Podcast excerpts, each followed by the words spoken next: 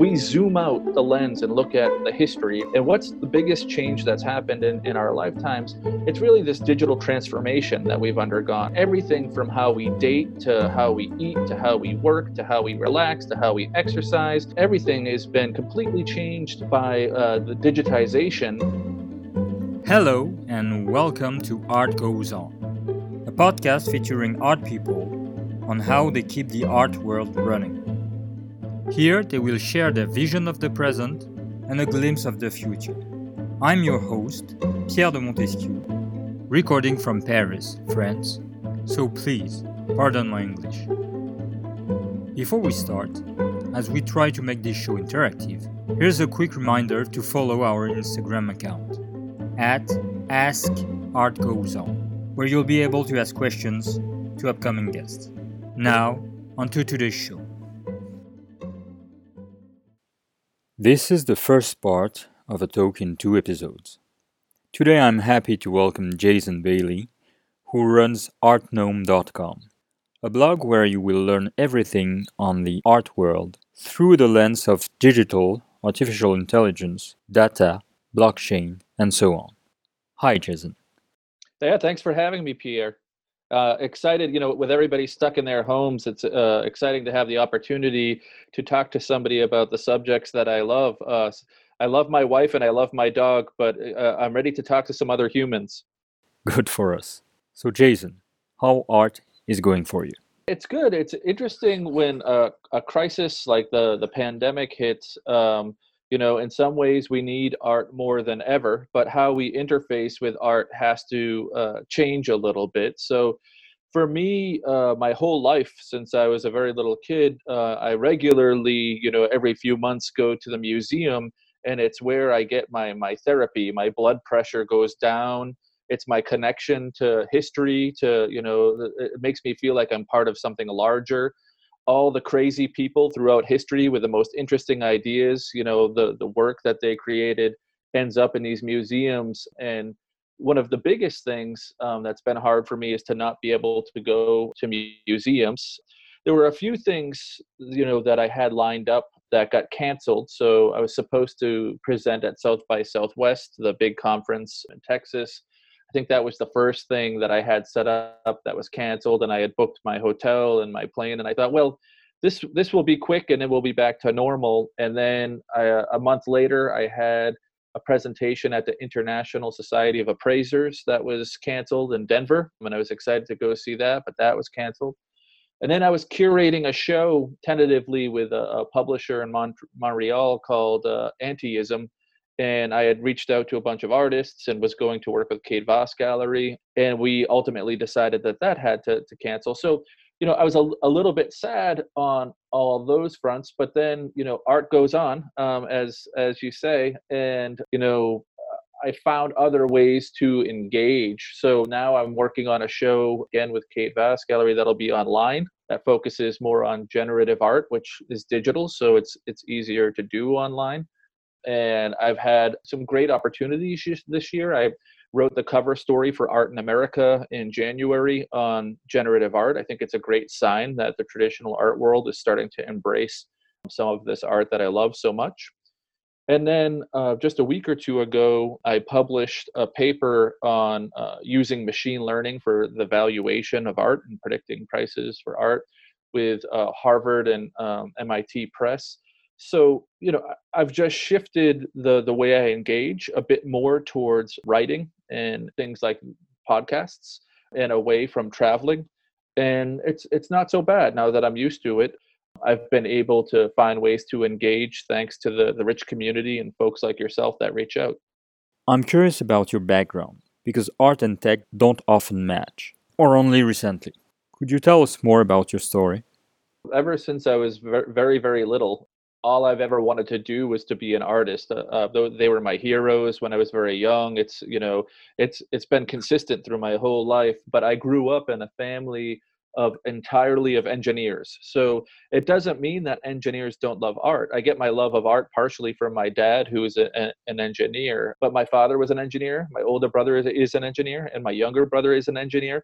So what people think, I think they think I'm joking or exaggerating, but literally every single conversation, breakfast, lunch, and dinner for 18 years was about the latest technology and you know math and and things that I was not particularly good at. I think part of it is I didn't think I was good at those things because that was really their specialty and it wasn't what I was great at. So I learned to to listen um, most of the time and ask questions and try not to ask dumb questions because it wasn't you know that wasn't my passion or my area.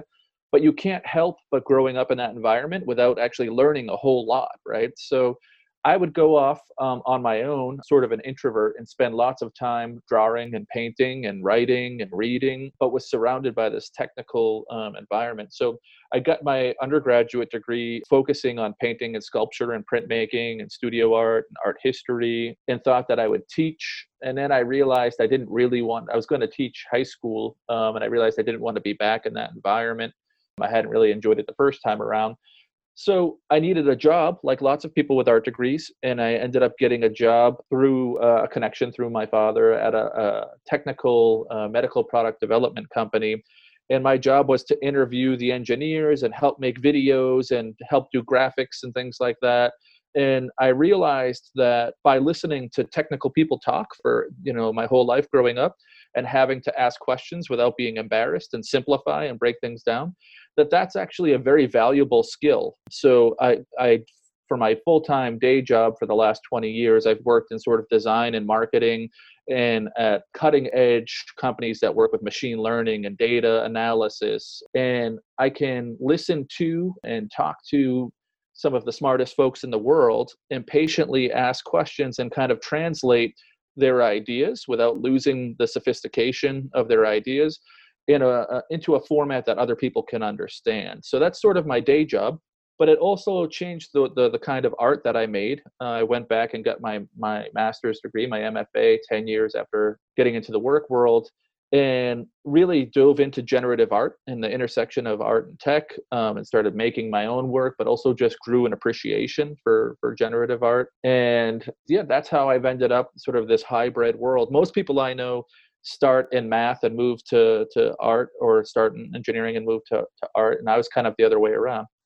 And indeed i think that artnome is the most articulated information source about this field but the general public and even a large part of the art world are still confused about it.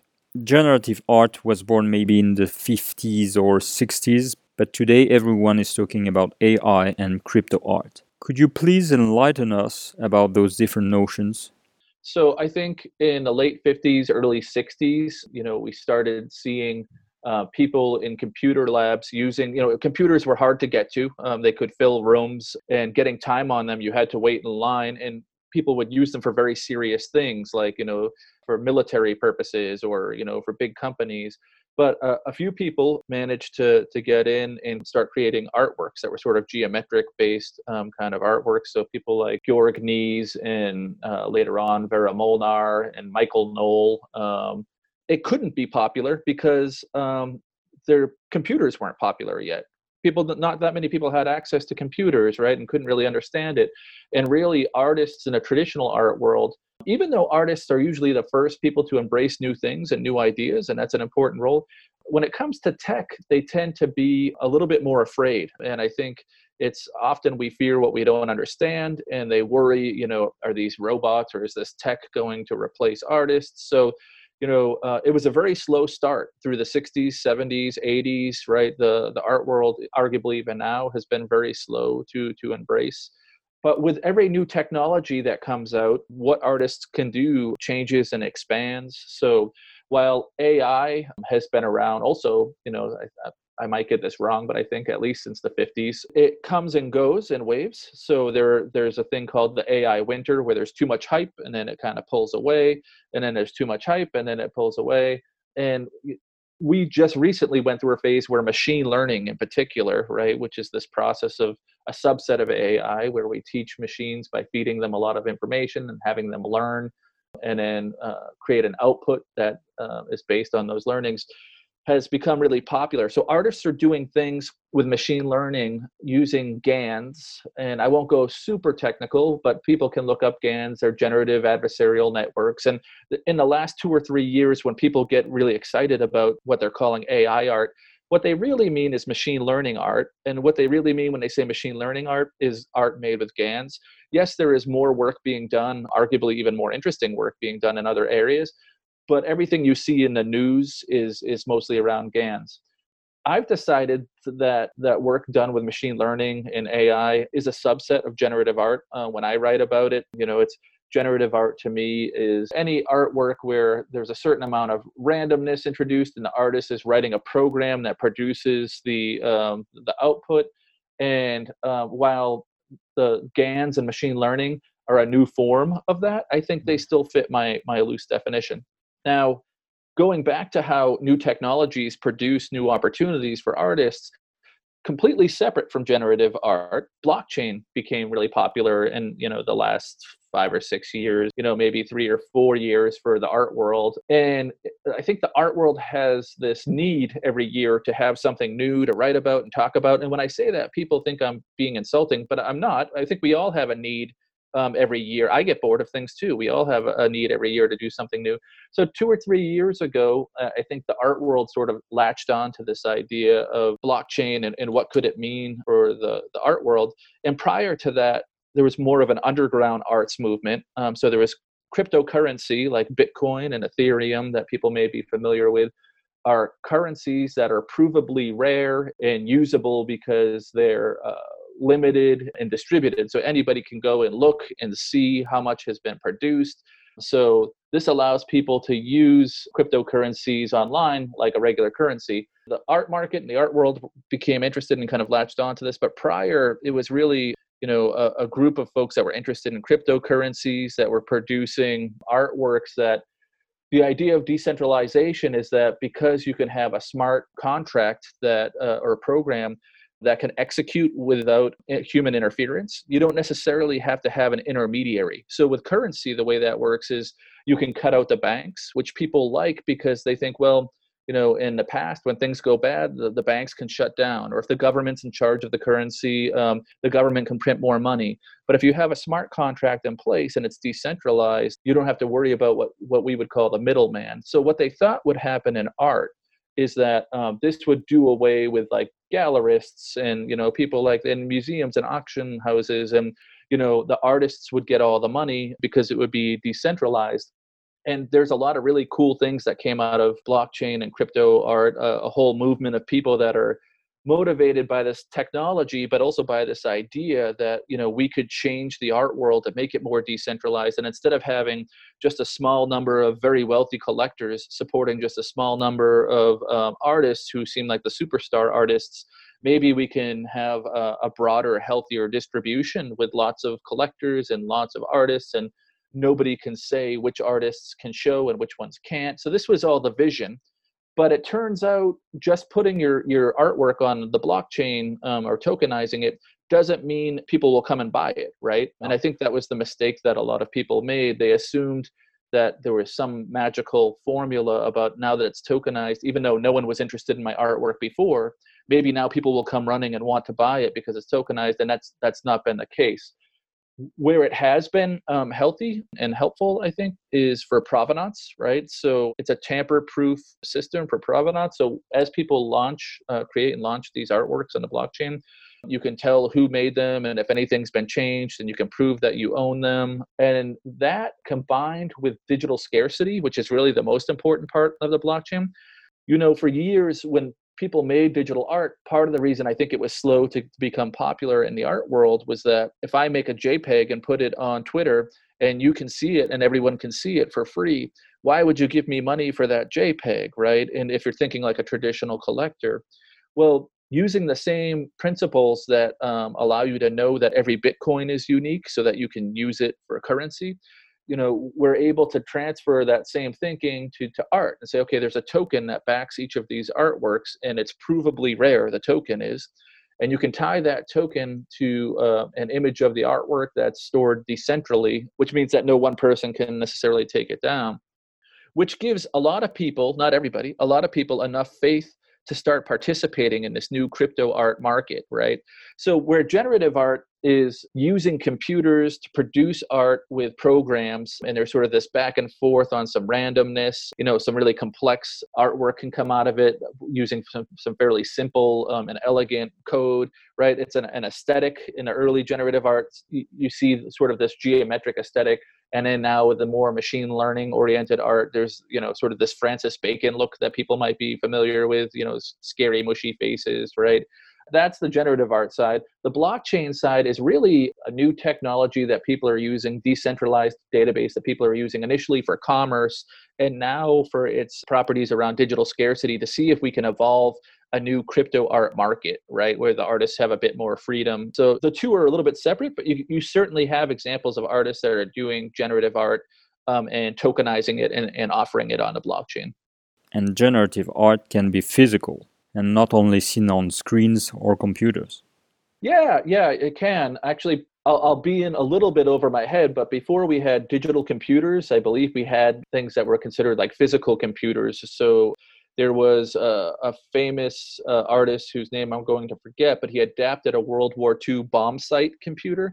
And it's a, a, physical machine, but it can compute, right? And he used it to create these really terrific uh, drawings. You know, it's, something sort of poetic about adapting a machine designed to drop bombs on people to create um, art instead and create new things. Um, but I, I, think it's um, programmatic or systematic, you know, production um, of artworks that in, include some degree of randomness or pseudo randomness. So people that are far more technical than I am get angry at my looser, high level definitions, um, and they'll give you like a book length long dissertation on what the definition is. But I think if we ever want to get the general population to to get excited about generative art, we need to be um, uh, a little bit kinder and simpler in our, de- our definitions. Yes, it's still a niche within the contemporary art. Do you think that the lockdown is an opportunity to give it more visibility? Because with video and photography, it is the most screen compliant art form.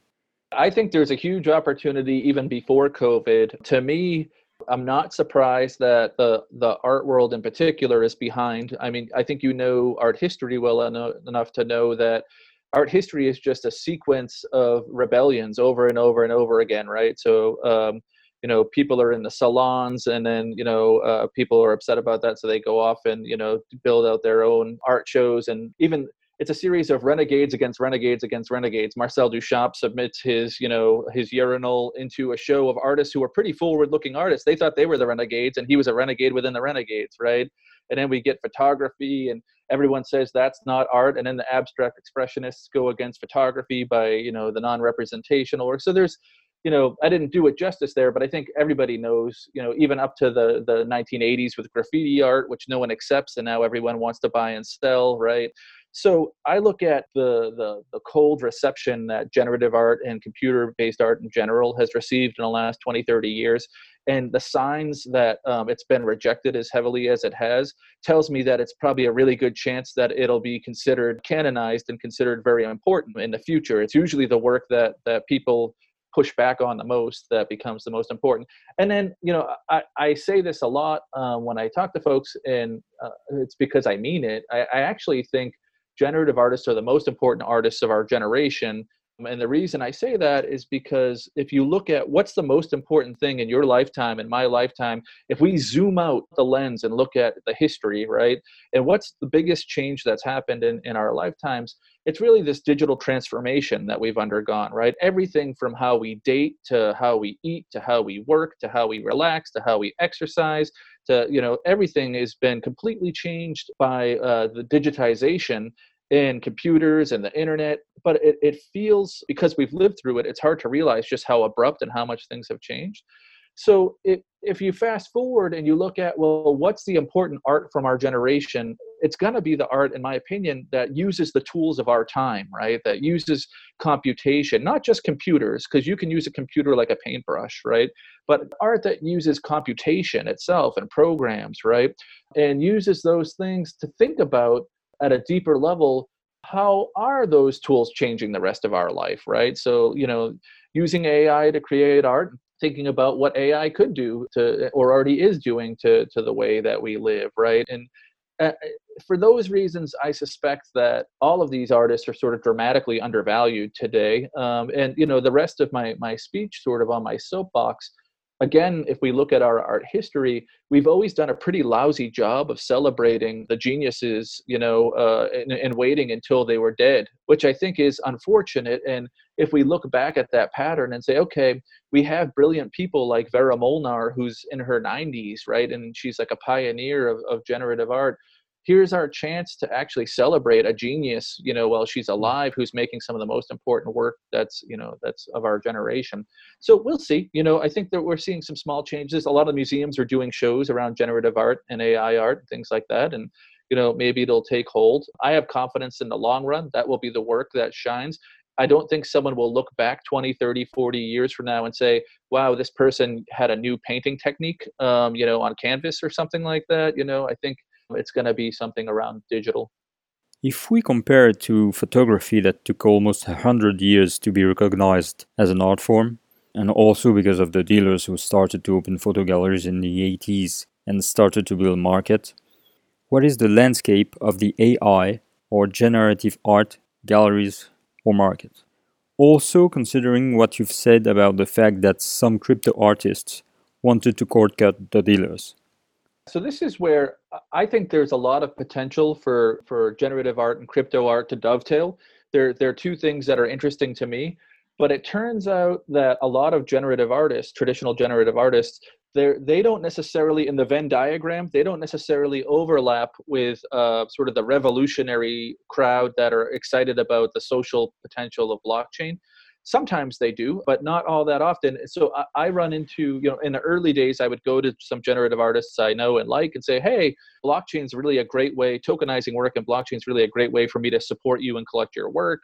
Would you be interested in, in doing this? And sometimes they do it but for the most part, I think the generative artists still want their shot to be recognized by the traditional art world, the brick and mortar galleries and the museums. And those are the things they grew up wanting. And they don't necessarily want to jump past that and go into building this new crypto art world. I, I wish they did. And I think it'd be great if more of them wanted to. But to be honest, I think they want traditional success. Now, on the other side, are the crypto artists who most of them aren't generative. They just they happen to use computers to make digital art and some some really great art in some cases. And their goal is more about upending this traditional art world and saying you know that world is sort of broken and you know let's do something new and different. Now where i where i have faith that everything will kind of shift more towards digital and, and blockchain is when you look at the contrast between generations so not just uh, familiarity with computers, you know. So you think about baby boomers versus someone uh, from Gen Z or the the millennials who who grew up with computers from a very very young age, right? So there's that side. But socially and culturally, at least in the U.S., and I think you know true in, in most of um, you know the world, there's the biggest gap in opinions, social opinions, and political opinions between generations that I've ever seen with Gen Z and boomers um, at each other's throats and not getting along, right? And when that happens, back to this idea of revolution and art, they're going to be very eager to do whatever it is that pisses off and drives the, the boomers crazy, the younger people, right?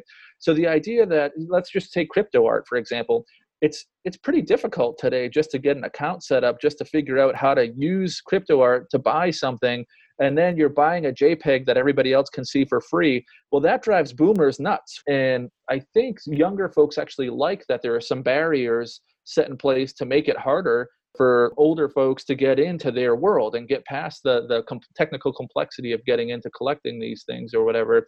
And then I think the kinds of topics that are covered in the art the art that younger folks want today is very very different from the, the art that older folks want. So i wonder you know we are about to head into the greatest wealth transfer in, in the history of the world. That's a known thing uh, because the boomers are a very large generation and they've acquired a lot of wealth through time periods that were relatively productive for them. But they'll be moving on and leaving money for the younger generations. And i wonder if the younger generations are going to want to collect the artists that were popular for the last 30 40 years or if they're going to want to do something intentionally very very different to carve out their own their own direction. And what about the galleries that are dealing this kind of art? The markets are starting to shift towards the digital in two ways top down and bottom up. So you you look at like um, the Zwirner viewing rooms and things like that, right? Uh, that people are more familiar with in the traditional art world, and the older art world, uh, more traditional art world, is always going to try to start by approximating something that they had that was successful in real life before, right? So they're going to show you a photo of a, a, white cube with something that looks like a painting, even if it was created digitally, on that wall because that's where their bread and butter came from. That was their success right? So with with covid if everything's shut down it doesn't really behoove them to come start from scratch. They need to try to replicate what they had and that's that's pretty normal and human. You know you think about when we swap from books to the kindle we still wanted to hold something in our hand. We, we weren't ready to just get rid of something physical altogether. And now I think most people actually listen to um, audiobooks, you know, and it doesn't really matter where the device is, right? Same with music. We had records and then cassettes and then CDs and then it took us a while to get comfortable you look at the ipod um, we still needed something physical and now we're comfortable with this idea that the music doesn't live anywhere right? But there's this walking through. So i think the zwirners and the, and the, the blue chip galleries are trying to recreate what they're making the ipods. They're trying to recreate the the physical world in the digital which to me um, is not as exciting but i understand if you're going to walk a large audience in that direction you have to do it from the bottom up, the the crypto art world, people like SuperRare are building these galleries that are uh, based fully on the blockchain and decentralized. I don't think they're trying to reproduce that world as much, although sometimes they they do. There are debates that maybe the crypto art world is slowly starting to just replicate what we saw in the old world, but there's an opportunity when um, you have nothing to lose and you're starting from the bottom up to do things that are revolutionary. You know, uh, SuperRare can do revolutionary things that Zwirner can't because Zwirner um, has to, you know, continue their success, and SuperRare has less to lose, to be honest, right? So I, I'm a little bit more optimistic about the bottom up approach than I am the top down. The first part ends here. Hope you found it interesting, and we'll jump to the next episode. Thank you for listening to this episode of Art Goes On. If you like what you heard, Feel free to follow and share the show on Apple, Google Podcast, Spotify, or on YouTube. Leave a rating or review to help people find the show. Thanks again.